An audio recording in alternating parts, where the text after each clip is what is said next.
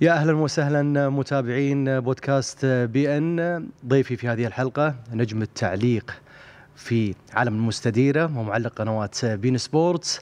حفيظ الدراجي أهلا وسهلا مساء الخير. مرحبا كابتن أهلا بك واهلا بكل المشاهدين الكرام.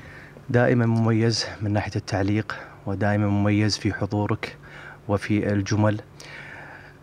أتيت هنا في الجزيرة الرياضية من عام 2008 نعم. ومسيرتك معروفة في شمال أفريقيا. لكن في منطقتنا والخليج يريدون أن يعرفون كيف هي البداية. بداية قديمة جدا وطويلة وتفاصيلها كثيرة ولكن سأحاول أن أختزلها. أنا بديت وأنا في المهد. قد تقول لي كيف؟ كيف؟ الوالدة تقول لي لما كنت صغير وتكون نظيف وشبعان وتبكي نحط لك المذياع تسكت. فأنا كبرت على صوت الإذاعة لما كنت في الأشهر الأولى والسنوات الأولى من عمري فكبرت على الإذاعة الجزائرية على الأذان على البرامج الدينية على البرامج الثقافية على الأغاني على الرياضة من خلال تعليق على المباريات وكبرت بعد ذلك أيضا في المدرسة في الابتدائي. كنت نقلد المعلقين فنمسك القلم ونعطي الخط لواحد من زملائي. فكبر معايا التعليق الصوتي منذ كنت صغير. وبعدين الباقي الجزئيات والتفاصيل كانت مكاتيب. تحصلت على شهادة البكالوريا. وكان عندي خيارات كثيرة جدا في ثمانينات القرن الماضي. من بينها خيار أنني ندخل المدرسة الوطنية للإدارة. هذه المدرسة الوطنية للإدارة يتخرجوا منها الإداريين الوزراء والسفراء. هذه أعلى ما عندنا في الجزائر بعيدا عن الأمور التقنية آه، الأخرى طب وهندسة. فاخترت مع ذلك الصحافة. أنا أخويا كبير الله يرحمه كان يقول لي حفيد ليش الصحافة؟ ليش الصحافة؟ وانت الان ممكن تطلع لنا سفير ممكن تطلع وزير ممكن قلت له لا أنا من دون الصحافه صعب جدا وكان في عمري 20 سنة تقريبا أنا ذاك 19 سنة أنا ذاك فاخترت الصحافة وكنت محظوظ جدا مقارنة بجيلي ومكاتيب ربي دائما نرجع ونقولها بأنه مقارنة بجيلي اللي تخرجوا أنا كنت محظوظ اللي دخلت التلفزيون مباشرة بعد تخرجي لأنه شافوا بان عندي قدرات وعندي إمكانيات. عارف إذا اختزلتها بعجالة ولكن أنا عشقي وحبي كان الصحافة بالدرجة الأولى لأنه كنت ألتقط قصصات صحف جرائد موجودة في الأرض ونقراها حتى الإعلانات نقراها فكبرت على القراءة وكبرت على أيضا الكتابة. حتى لما كنت صغير كان عندي تعبير والإنشاء وفي التعبير كنت متميز مقارنة بزملائي. تذكر بعض الأمور وأنت يعني في البدايات آه ذكرت أنك قلدت في التعليق. نعم. ممكن يعني لا كنت نقلد. إحنا ما كان عندنا قناة ما كان عندنا التلفزيونات في سبعينيات القرن الماضي في الجزائر بعد الاستقلال. الجزائر استقلت سنة 62 كانوا عائلات قليلة من كان عندها جهاز تلفزيون. الجزائر كلها كانت إذاعة حتى أثناء الثورة. كان الإذاعة هي وسيلة التواصل مع بين الجزائريين. ف إحنا ما كان عندنا جهاز تلفزيون لما كنت صغير. أعتقد إلى غاية نهاية السبعينيات أو بداية نهاية السبعينيات أتصور. فكبرت على صوت الإذاعة. وكبرت على معلقين جزائريين في الإذاعة ما كان لا قنوات فضائية ولا إذاعات دولية ولا هم يحزنون. ف كبرت على هذه الأصوات وتعلمت من خلال هذه الأصوات وكانت عندي أعتقد موهبة شوية لأنه في مهنتنا لازم تكون عندك الموهبة لازم تكون عندك العشق والحب ولازم تستثمر في الفرصة التي تتاح لك. أعتقد بأن هذه العوامل توفرت لدي. متى اكتشفت الموهبة؟ والله مش عارف صعب جدا أن نحدد لك موعد نقول بأنه اكتشفت فيه موهبة. ولكن أخويا وإخواني في في الدار كانوا عارفين بأنه أنا توجهي رياضي أنا توجهي صحافة أنا توجهي إذاعة وتلفزيون من خلال اهتمامي والتقليدي في كل مرة للمعلقين. يعني حاليا حفيظ الدراجي اسم كبير في عالم التعليق اسم لكن ال... اسم من الأسماء. اسم خالد في تاريخ التعليق العربي. لكن في البدايات كيف كان كانت هي الانطلاقة في التعليق؟ إذا يعني كانت كانها مباراة ومشهد حاليا. آه، كانت في سنة 90 بالضبط. أنا دخلت التلفزيون نهاية 88 كانت في في في سنة 89 استغفر الله يا ربي. في 89 تعرف مع مين علقت أول مباراة؟ علقتها مع عبد القادر شنوني الله يذكره بالخير. فكنا نعلقه هو كان أقدم مني وأنا كنت ولد صغير عمري 23 سنة. فقالوا لي أول مرة تروح تعلق مع عبد القادر الشنيوني علقت مباراة الدوري الجزائري بين شبيبة القبائل وسريع غديزان ما زلت اتذكرها أتذكرها كما ينبغي فحقرني أنا ذاك عبد القادر الشنيوني حقرني مش مش انسانيا يعني حقرني أو ممكن المصطلح لا يليق. آه، اعتبرني بأنني صغير وهو عنده خبرة وتجربة وأنا كنت ملهوف على التعليق فكنت ما نتوقف عن الكلام. وهو يلمسني في رجلي. نتذكر ذلك اليوم كما ينبغي. فكانت أول مباراة علقت عليها. وبعدين ست شهور من بعد علقت على نهائيات كأس أمم إفريقيا في الجزائر سنة 90 لما فزنا بها. علقت على مباريات الجزائر وعلقت على مباريات أخرى. لأن المسؤولين آنذاك شافوا بانه عندي عندي قدرات. أنت تتحدث على أحداث صار لها 33 سنة. سبحان الله العظيم. كان في آه، صدرك كلام كثير من ناحية البدايات نعم. والذكريات اللي من الصعب أن آه، تنسى خصوصا لموهبه آه، التعليق وعالم كبير من ناحية ما ذكرت وتفاصيل كثيرة. لعبت كرة القدم؟ لعبت. لعبت كرة السلة أولا. كنت قصير أنا زمان. ما كنت طويل. فلعبت كرة السلة في الحي عشان أطول. م. وبعدين لما وقفت كرة لما وقفت كرة السلة طولت لأنه وقفتها باش رحت للكرة. وبعدين رحت لكرة القدم كانت عندي إمكانيات. لعبت في فرق صغيرة. وبعدين أنا لعبت في فريق عريق في الجزائر اسمه مولودية الجزائر. لعبت مع لاعبين كبار. لعبت مع علي بن شيخ لعبت مع مرسقان لعبت مع بويش هادو مرسقان شارك في مونديال 82 في في في إسبانيا. لعبت مع قادري لعبت مع جحمون لعبت مع بويش لعبت مع حوش لعبت مع سامحوا لي ما ذكرتهمش كلهم ولكن مو ما كنت لاعب كبير. بس ما كنت يعني سيء يعني. فوالا لما لعبت في فريق من مولودية الجزائر. وبعدين مش عارف إذا جميل أم أم أم سوء حظ أنني كان في عمري 23 سنة وقفت توقفت على ممارسة كرة القدم ورحت لمجال الصحافة. أنا ذاك الناس كانوا يقولوا لي حفيظ والكرة ومش عارف واش وأنت عندك مستقبل. أنا مستقبلي في الصحافة. متى بدأ طموحك الإعلامي؟ لما دخلت الجامعة. لما دخلت الجامعة من السنة أولى جامعة وأنا نشوف في نفسي مذيع اولا في في في التلفزيون مش مش معلق. ما كنت نشوف نفسي معلق. كنت نف... لأنه كنت حاب نظهر في الشاشة. لما تكون صغير ونتكلم على سنة 85 86 87 كنا قناة واحدة وبعدين الوالدين يحبوا يشوفوا ابنهم ويسمعوها على الشاشة. فكان حلمي وحلم أهلي أنني أنني نظهر في التلفزيون. وبعدين أنا بديت نقدم برامج بالموازاة مع تعليقي على مباريات. أنا عندي برنامج كان عندي برنامج قدام 20 سنة من بين البرامج القليلة في الوطن العربي اللي استمر على مدى 20 سنة.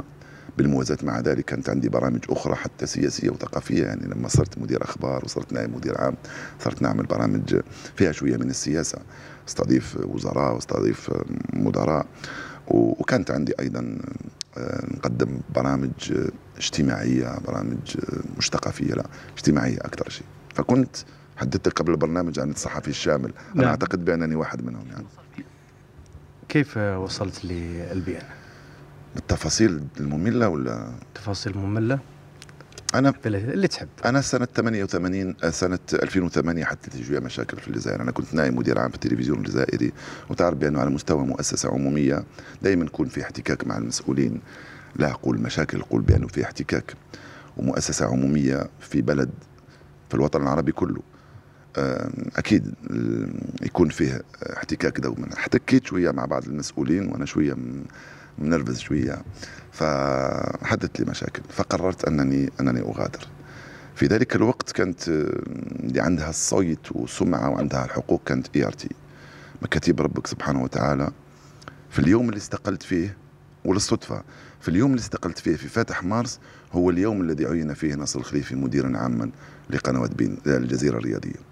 ولكن المشكلة مش هنا أو القضية مش هنا. في نفس اليوم اتصلوا بي جماعة ارتي لأنه كان كنا نشتغل معهم كانت عندنا علاقات. نشتغل معهم في التلفزيون الجزائري. قالوا مساء الخير كابتن حفيظ مساء النور. معك فلان بن فلان. آه أنا عرفت بأنه أنت استقلت. آه أنت معنا ابتداء من اليوم. راح شباب يبعثوا لك عقد وحط فيها الراتب اللي حبيت. صدقني بهذا الشكل يعني. قلت له بارك الله فيك شكرا جزيلا. فأنا محتاج لأنه كنا في شهر مارس أنا محتاج شوية راحة وأولادي في المدرسة ومش عارف واش خلاص وقال لي إحنا جايين على الجزائر كان عندهم حاجة في الجزائر بعد أسبوعين جاوا على الجزائر بعد أسبوعين. في اليوم الموالي أو يومان من بعد اتصل بي ناصر الخليفي. كان مدير عام جديد في التلفزيون السلام عليكم وعليكم السلام أنت فلان أنا فلان حنان بيك. قلت له والله ابعث لي عرض ونشوف لأنه أنا عندي عرض آخر من, من ناحية أخرى. خلاص وأنا درت في رأسي نروح الاي ار تي لأنه هم اتصلوا بي الأوائل كانت عندي علاقات بهم. كذلك وبعدين أعطوا لي الخيار أنني آه نروح ونجي. يعني ما نبقى في في عمان كان عندهم في عمان. ف لما جاوا الاي ار تي وراح نوقع العقد كلية أنا مرضت يعني كان بسبب الضغوطات اللي كانت عندي. فتقريبا كان عندي تقريبا انهيار عصبي. فانا كنت في غيبوبة لمدة 24 ساعة في المستشفى. فالناس اللي جاوا الجزائر تليفوني ما يرد. فهم اعتقدوا بأنه شيء آخر. جاوا الصبح رجعوا المساء ما وقعت العقد ولا هم يحزنون. وكانه ربك سبحانه قدر شيء آخر. وبعدين زعلوا مني بتواصل مع قال كيف؟ عرفوا بأنه أنا في المستشفى. قلت لهم كيف تزعلوا؟ وأنا كنت في المستشفى يعني مش وبعدين ناصر بعث لي بعث لي مرسول الجزائر التقينا وتحدثنا على كل شيء. وكان الاتفاق مكاتب ربك سبحانه وتعالى. وانطلق وانطلقت مع الجزيرة الرياضية وبعدها على طول جيت جيت وقعت العقد في في شهر مايو. أول مباراة علقت عليه في الجزيرة. أعتقد تذكر؟ أعتقد روما. أعتقد روما. روما و؟ والله نسيتها. تعتبر نفسك؟ ذاكرتك قوية؟ لا ذاكرتي مش قوية. أنت عارف مع السن ومع الإنسان يبدأ ينسى شوي. لسه شباب. لا لسه كبير شوي. ذكرت في آه، أكثر من مرة حدثت لك مشكلة حدثت لك مشكلة. نعم. هل تعتبر نفسك كثير المشاكل؟ لا صدقني لا. ممكن مش عارف. عندي عندي أشياء مليحة وعندي أشياء مش مليحة مثلك ومثل أي واحد. أه مش عصبية لا. وبعدين كاين أشياء تحسب على السن وتحسب على الخبرة وتحسب على التجربة. وبعدين أنا مثلا على مستوى المسؤوليات أنا ما درست إدارة حتى نكون مسؤول ناجح. أنا درست إعلام ومشروع صحفي ناجح. أما الإدارة فتعلمتها مع الوقت. أنا عشر سنين بعد لا مش عشر سنين سبع سنين بعد دخولي التلفزيون صرت مسؤول القسم الرياضي. عشر سنين بعد ذلك أو ثلاث سنوات بعد ذلك صرت مدير أخبار. آه خمس سنين بعد ذلك صرت نائب مدير عام وكنت مشروع مشروع مدير عام تقريبا يعني حسب حسب المتتبعين. فممكن عندي شوية حرص على الشغل وعندي الانضباط أكثر من اللازم. أحيانا في التلفزيون كانوا يقولوا علي ديكتاتوري. قلت لهم إذا كان الانضباط والبحث عن الأفضل هو ديكتاتورية فأنا ديكتاتوري. مش كل الناس طبعا. ولكن أنا لو يتكرر السيناريو ورجع الزمن سأبقى مثل ما كنت عليه من دون أي أي تراجع ديكتاتوري بمفهومهم ولكن بمفهومي أنا ليست ديكتاتورية كثيرة إيجابياتك لكن ما هي سلبياتك؟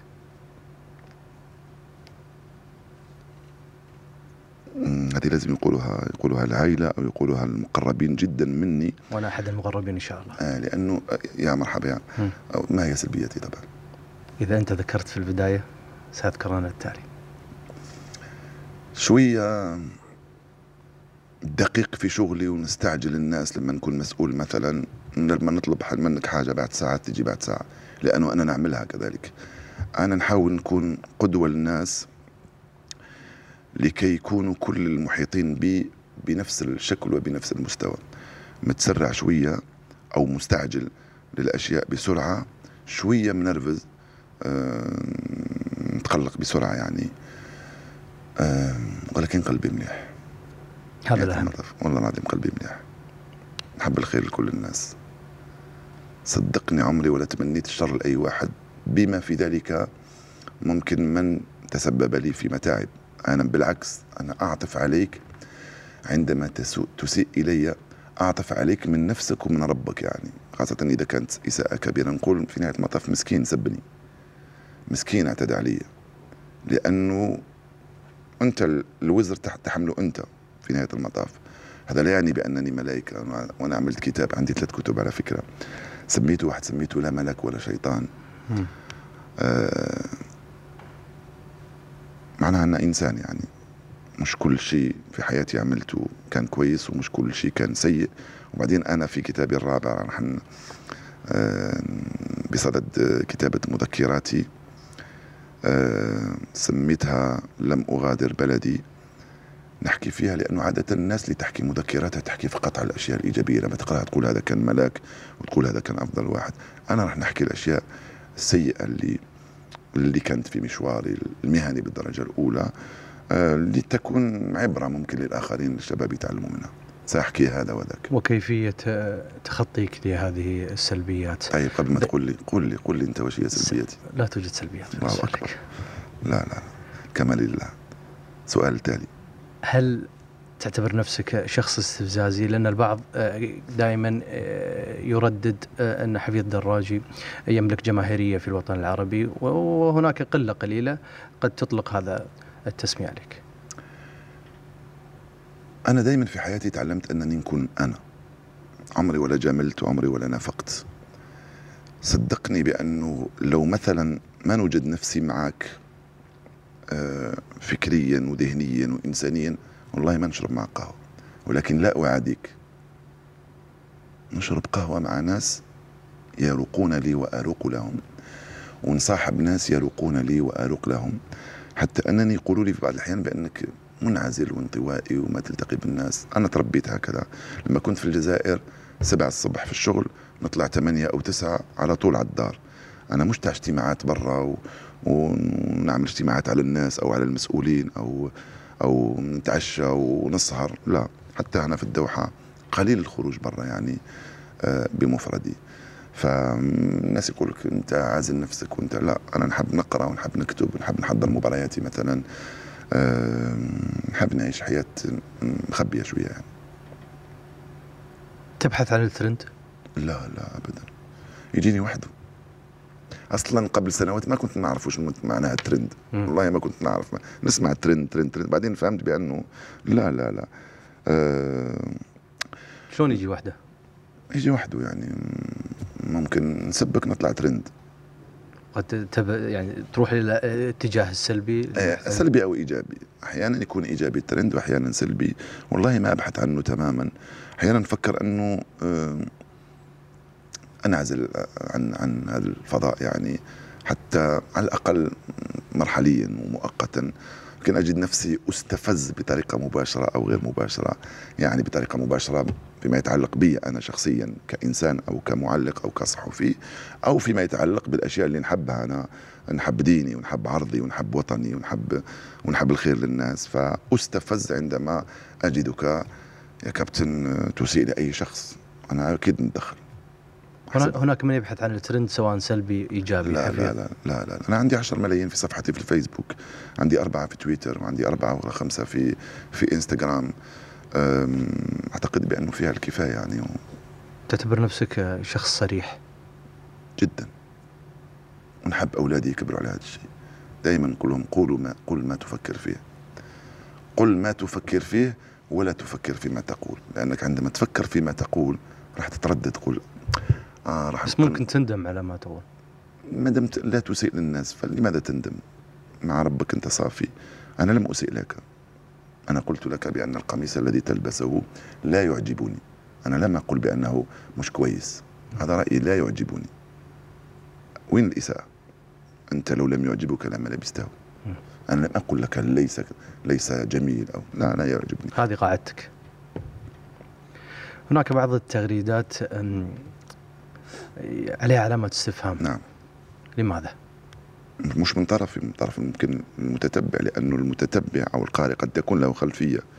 أنا ليس لدي خلفية. بس اتفقت معي قلت نعم. إيه نعم حسب لكن حسب المتتبع مش حسبي أنا. م. أنت تتكلم في مكانه مش في مكان. أنا بالنسبة لي عادية وطبيعية جدا عندما أقول تحية الجزائر ما الذي يزعجك؟ بلا شك. خلاص. وغيرها من الأمور إذا فسرت. في اتجاه آخر. هو أكيد آه أزعجه الأمر لأنها فسر لأنه فسرها بشكل آخر. فسرها لما قلت تحيا الجزائر فمعناه لتسقط الكويت أو تسقط قطر. لا. أنا أصلا لا أحترمك لو لم تكن تحب وطنك ولو لم تكن تدافع عن شرفك وعن دينك وعن قيمك ومبادئك وأفكارك بالتي أحسن عندما تدافع فليس بالضرورة تهاجم. في فرق كثيرة في الكرة تدافع فقط ولا تحسن الهجوم. فتطلع صفر لصفر. ما يسجلوا لكن يطلعوا متعادلين. تفضل الهجوم. أنا لا أهاجم. صدقني لا أهاجم. أرد.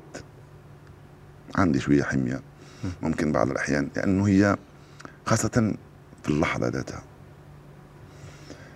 أنا لو مش عارف لو لو تدفعني نرد عليك ندفعك مثلا. يعني عندك ردة فعل سريعة. ردة فعل. العين بالعين. لو تسلم علي نسلم عليك بحرارة. أعتقد بأنه هذا إنساني وآدمي وعند كل الناس. فقط ممكن مخبيينه أو عند كل الناس. اوصف لنا حفيد دراجي. واو.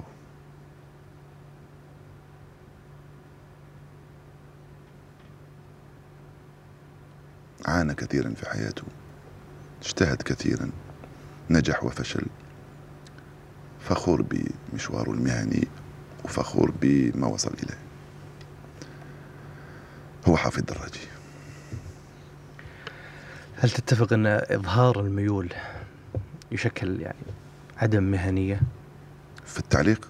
في التعليق أو في كل ما لا في التعليق جوانب جزء من. من يأثر على على مهنيتك وعلى حياديتك أنا بكل تواضع أحاول وأسعى إلى أن أكون أنا في التعليق وأسعى وأحاول أن أكون حيادي لأقرب لأقصى درجة حتى على حساب منتخب بلادي أنا لما يكون نعلق على وال- والحكم يقول ضربة جزاء على بلدي وهي صح نقول صح. وفي كثير من المرات ونقولها بصدق يعني لأنه نحب لأنه التعليق هو رسالة كذلك. لازم وليدي يتعلم بأنه هذه ضربة جزاء يا بني حتى ولو كانت على منتخب بلادك أو على فريقك. وهذا لعب أفضل منك وفاز حتى ولو كان على منتخب بلادك وفريقك. فأنا ما عنديش هذه الأمور الحمد لله. أحيانا يتحكم فيك الميول من دون شعور. لكن لكن أحرص على أن لا أميل. متى نزلت دمعتك وبكيت بعيدا عن الكرة؟ آه بكيت كثير لما كنت صغير. بكيت كثير بكيت لما غادرت. لا صغير بكيت مثلك ومثل أي واحد ولكن كبير لما غادرت التلفزيون الجزائري بكيت كثير حتى ولو والله رايح الجنة. استغفر الله يا ربي يعني مش عارف إذا ممكن نقول كلام مثل هذا. ولكن لما غادرت الجزائر بكيت كثير لأنه غادرتها كبير وغادرتها وأنا عمري ما كنت أتصور أو أتمنى أنني أغادرها. غادرتها مضطر بكيت كثير في في البيت لما غادرت وفي المطار وفي الطيارة ولما وصلت ولما فهذه بكيت فيها كثير وفي التعليق بكيت في هدف رياض محرز آه، أمام نيجيريا. لأنه أنا لأنه الظروف هي اللي خلت تعرف الجزائر كانت في ذاك الوقت الظروف إنه الجزائر كانت في حراك وكانت فيه كانت في أشياء كثيره جدا والجزائر كمنتخب كان بعيد عن المستوى. وبعدين لعبنا في في مصر. انت تفوز بكأس أمم إفريقيا في مصر مش مثل لما تفوز عليها في أي بلد آخر. حتى مش مش مثل لما تفوز عليها في الجزائر. لأنه الجزائر أنت مرشح. لكن في مصر في بلد كورة وأمام جماهيرهم وحضور منتخبات كبيرة وأنت كنت يعني كان منتخب مهدم وتفوز بذلك الشكل. واو. كل هذه تخلق مشاعر خاصة جدا. تذكر تعليقك على هدف رياض محرز؟ نعم. ممكن نسمع منه. لا صعب. تسمعوا في الفيديو في, في؟ اليوتيوب. ليه؟ أنا صعب أنني صدقني بأنني لا لا أحبذ مشاهدة مباريات التي أعلق عليها. صدقني. البارح أختي بعثت لي مش عارف بأي مناسبة. اي بعثت لي فيديو هدف محرز. تحت فيديو هدف محرز وفوقه واحد من شوارع العاصمة آه، بعض الشباب طلعوا برا. ما حبوا يشوفوا ال- ال- المخالفة. ففي نفس التوقيت الشباب هذا كل واحد منهار بيجري ويبكي وطايح في الأرض. مش عارف ليش بعثتها لي رح نسألها ليش بعثتها لي لو عرض عليك منصب رئيس الاتحاد الجزائري لا لا لا, تقبل؟ لا أنسى أنسى أنسى أنسى. ليه؟ عرض علي مناصب أكبر منها. لا. مثل؟ أكبر منها. سفير وزير؟ وزير. لم تقبل. لا. لا السبب؟ اولا نحب مهنتي أكثر ثانيا المسؤوليات اللي خديتها كانت بالموازاة مع مواصلتي شغلي. شرطي الوحيد كان أنه نواصل شغلي كمذيع وكمعلق فكان يستجاب لهذا الشرط. هذه المرة لن يستجاب لهذا الشرط. وبعدين أعتقد بأنه آه، المأمورية ليست سهلة بالتفكير نتاعي وبال... وبالطبيعتي وب نرفزتي وإصراري ودقتي في الشغل. أعتقد بأنني لا أليق. عندك طموح سياسي؟ الآن لا. بدأوا يدخلوا لي شوية الخربشات في رأسي ولكن الآن بعدها. يعني في المستقبل؟ ليش لا؟ يعني كل وقت ووقته أحيانا تقول لا اليوم مثلا تقول لا. لكن ممكن بعد ست شهور تحدث ظروف وتأتي معطيات موضوعية ما لها علاقة بك تقول لا حان الوقت وتقول لماذا لا؟ لو كنت سياسي شنو بيكون دورك؟ نحب نكون رئيس وإلا فلا. مش بالضرورة رئيس جمهورية. رئيس بكامل الصلاحيات أو مسؤول بكامل الصلاحيات حتى تتحمل مسؤولية قراراتك وأعمالك. هذا هذا لا يعني بأنني لا أريد أن أكون مرؤوسا لا. لأنه أنا أصلا في كل المسؤوليات اللي اللي اللي, اللي كنت فيها كنت مرؤوس كانوا عندي رؤساء ولكن كانت معهم ثقة كبيرة جدا وكنت أشعر بأنني بأنني آه، أنا الرئيس. فأريد أن أكون الكل في الكل وإلا فلو أتحمل مسؤوليتي يعني حتى ولو مهما كانت. مهما كانت إذا فشلت نتحمل مسؤوليتي. لكن على الأقل أنا عارف بأنه ما كانت عندي تأثيرات ولا ضغوطات والشيء اللي عملته كان عن قناعة. دائما ما تذكر إن هناك فساد تبذير نعم. أموال في الاتحاد الجزائري. عندك نعم. عندك أدلة؟ لما تخلص مشروع وجاهز المشروع يقول لك تعال استلمه. أنت كاتحاد تقول لا لا يمكننا أن نستلمه الان لأنه ما عندي الفلوس عشان أدفع لك ال 30% اللي بقات في في العقد. فمعناه إنه إنه مفلس. أنت وكثير من الصحفيين ينتقد جمال الماضي مع رحيله. لا أنا لم أنتقده. عمري ولا انتقدته. بعد خروج الجزائر. في من كأس العالم. م. أنا كنت من أشد المدافعين عن بالماضي والكتابات موجودة. لأنه ليش؟ أنا مش مجرد صحفي بكل تواضع. أنا عندي دور أعتقد بانه عندي دور معنوي في الحفاظ على معنويات الناس ويبدأ مني من التعليق على المباراة. أنا قمت بدوري أنذاك لأنه الجزائر كانت نكسة كبيرة بالنسبة للجزائريين وبالنسبة لجمال بالماضي نكسة كبيرة فكان دوري أنني نخفف على الناس ونقول لا معليش وهذه كرة وبالماضي لازم يكمل. أنا في الأول كنت نقول لازم يكمل.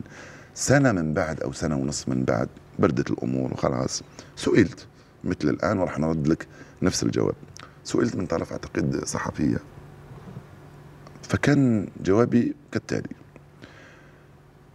قلت لها جمال بالماضي كان عنده فضل كبير سنة 2019 في تتويج الجزائر بكأس أمم أفريقيا لأنه كان وجد أنذاك منتخب مهدم. جمال بالماضي يتحمل جزء من مسؤولية الإقصاء جزء من مسؤولية الإقصاء من مونديال قطر. هذا انتقاد. مش انت... إذا كان انتقاد فهو انتقاد. هذا ليس انتقاد. يتحمل جزء من مسؤولية الإخفاق في التأهل إلى مونديال قطر. ويتحمل جزء من مسؤولية الإخفاق في كأس أمم إفريقيا في الكاميرون. لو كنت مكانه لرحلت تكلم على سنة من قبل. ولو كنت رئيس اتحاد نعود نقولها الآن ولو كنت رئيس الاتحاد لطلبت من بالماضي أن يستقيل. أن يبقى.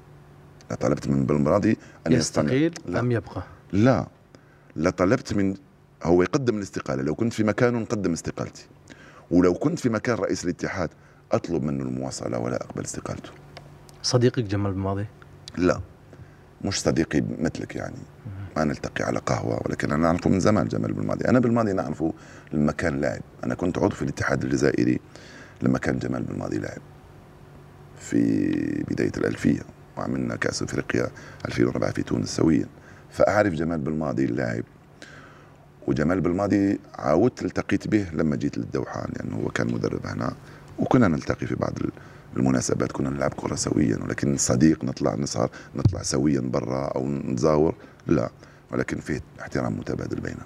في وجهة نظرك أفضل ثلاث لاعبين آه، مروا على الجزائر؟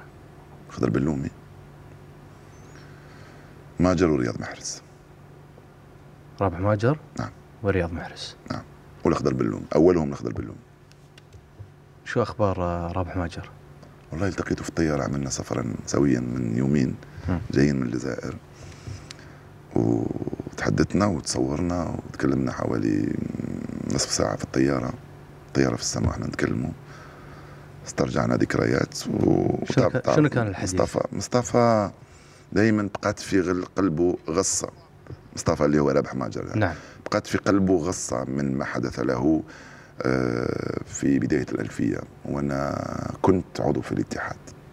ف وبعدين غصة مما حدث له مؤخرا.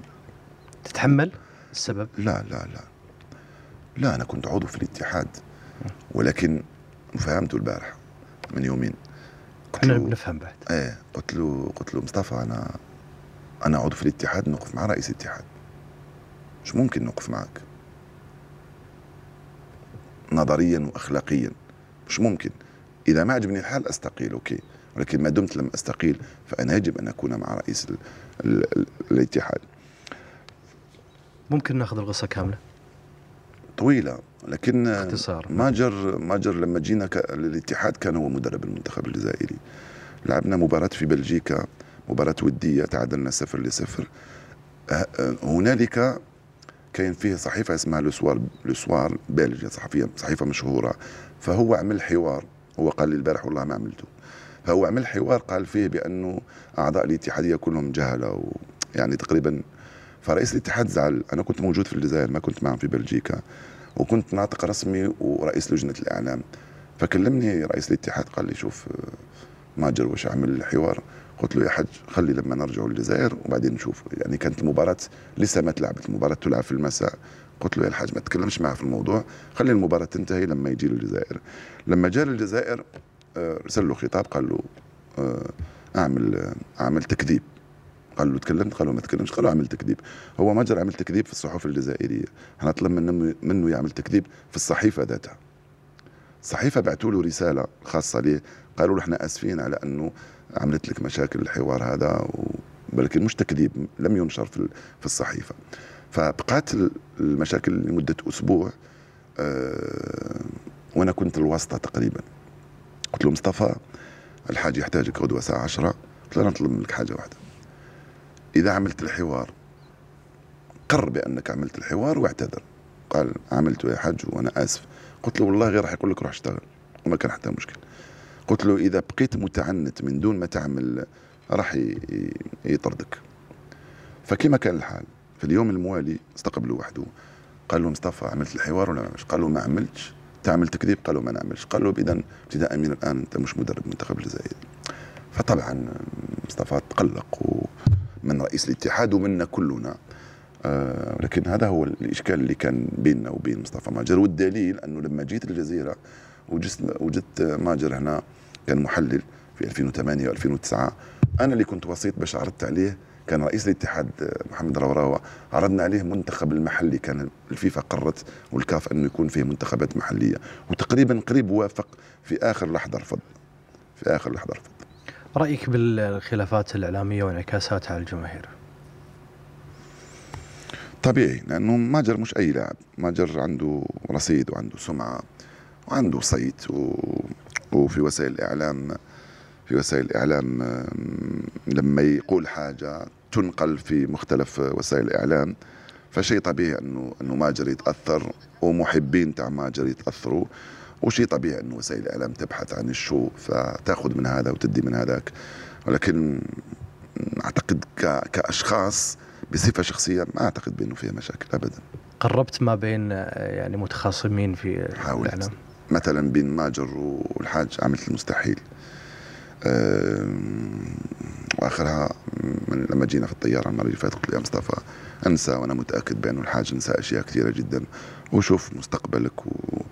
والدنيا هذه ما راح توقف عند هذا الحد. ومش أنت الأول ولا الأخير الذي أقيل من منصبه كمدرب. مدربين كبار أقيلوا من مناصبهم فالأمر عادي جدا. ولكن الانسان يبقى إنسان. هل ظلمت في مسيرتك الإعلامية؟ كثير كثير. من؟ في اعتقادي. لكن هذا دائما تذكر في اعتقادي طبعاً. أنا. هل هذا يكون خط رجعة لا لك؟ لا ممكن أنت في نظرك مش ظلم. مثلا أنت ما أعطينا لك تقدم برنامج مثل هذا صح نعم تعتبرها بأنها ظلم ولكن بالنسبة للمسؤول هو خيار صحيح اختار شخص آخر في قد تكون مكان كفاءة اختار شخص آخر في مكانك لأنه عنده معطيات أنت ما عندك. ممكن المسؤول الكبير هو اللي فرض عليه إنه يشيلك ويحط واحد ثاني مثلا ممكن تقديره إنك أنت لا تصلح أو فيه واحد ثاني يصلح أفضل منك. نعم. فأنت بالنسبة لك هو ظلم. نعود للسؤال هل ظلمت؟ بهذا الشكل ظلمت. أعتقدت بأنه مثلا كنت أستحق هذاك الأمر ولكن في حياتي ظلمت شيء طبيعي. أه نعود نقول لك في تقديري. من من ظلمت؟ مش عارف إذا نقولوا لا الدنيا ابتسمت لي ابتسمت لي كثير مقارنة بجيلي. وصعب أنني نقول ظلمت لأنه الله ليس بظلام للعبيد. هل ظلمت؟ بطريقة مباشرة لا. قصدا وعمدا لا. صدقني صدقني. قصدا وعمدا لا. ممكن أخطأت في حق ناس. أكيد يكون أخطأت في حق ناس. أخطأت في حق أحد تريد أن تقدم الاعتذار؟ الآن لا أذكر. لا. لا أذكر بأنني أخطأت في حق حد وأريد أن أطلب منه اعتذار.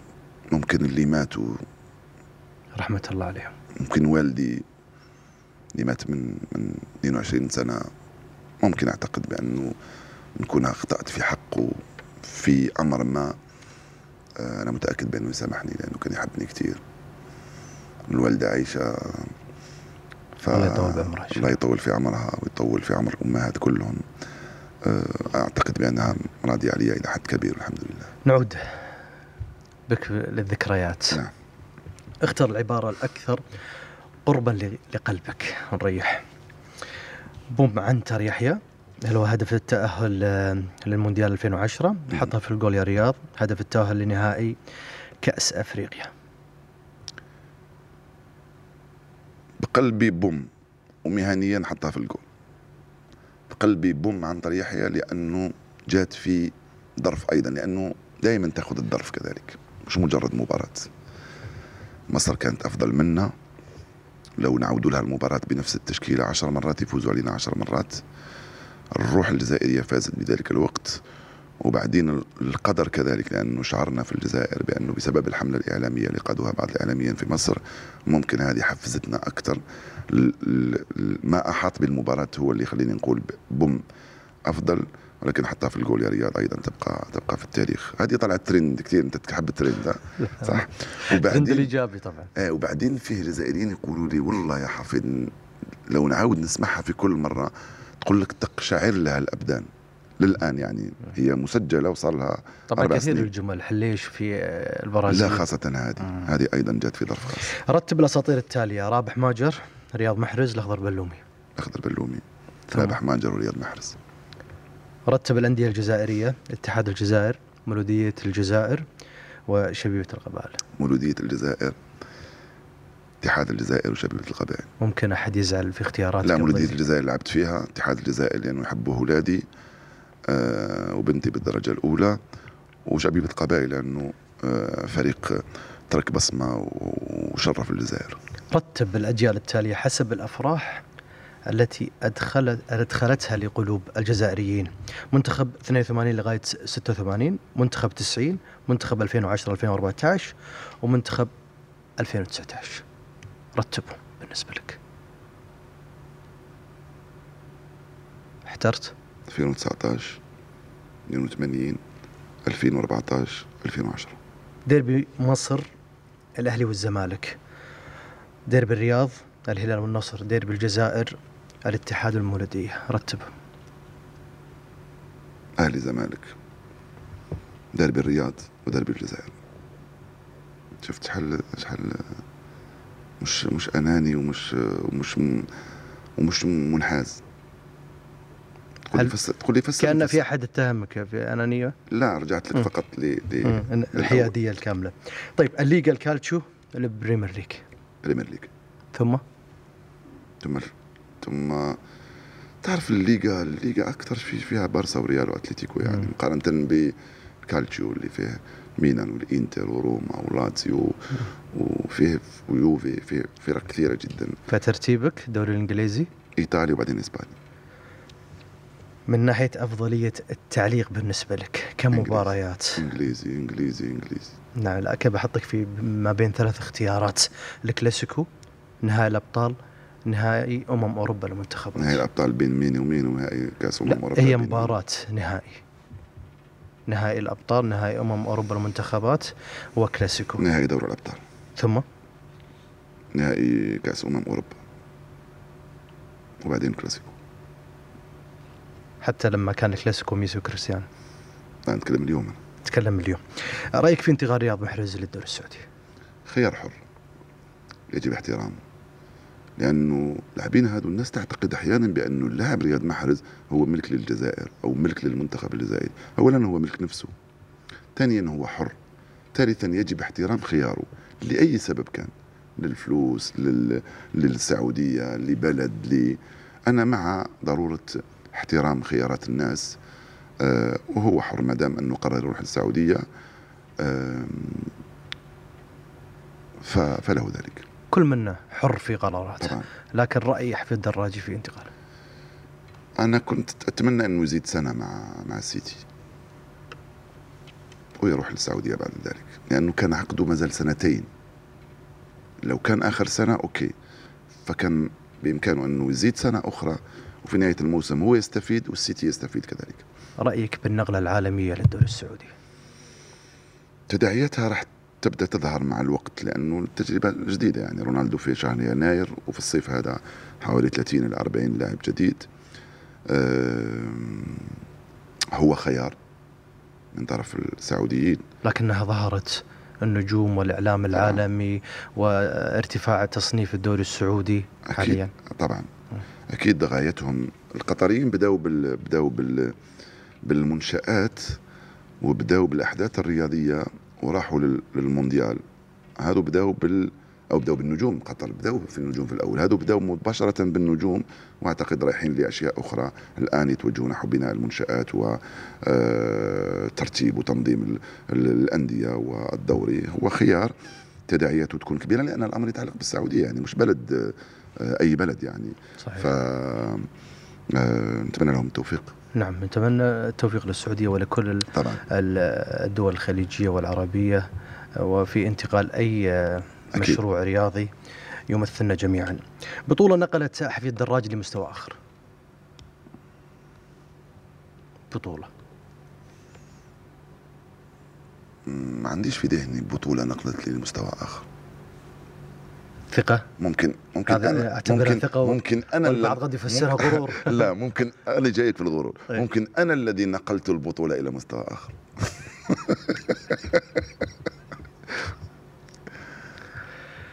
هل الحديث في السياسة أعطاك الشهرة؟ اساء لي شوية. لأنه أنا بتاع وسط رياضي. والوسط الرياضي هذا قد يكون أبي وأمي وأخي الصغير واختي اللي ما يفهموا في الأمور السياسية. فممكن لا يحبذون أن أدخل في مجال آخر. ولكن أنا أنا صحفي.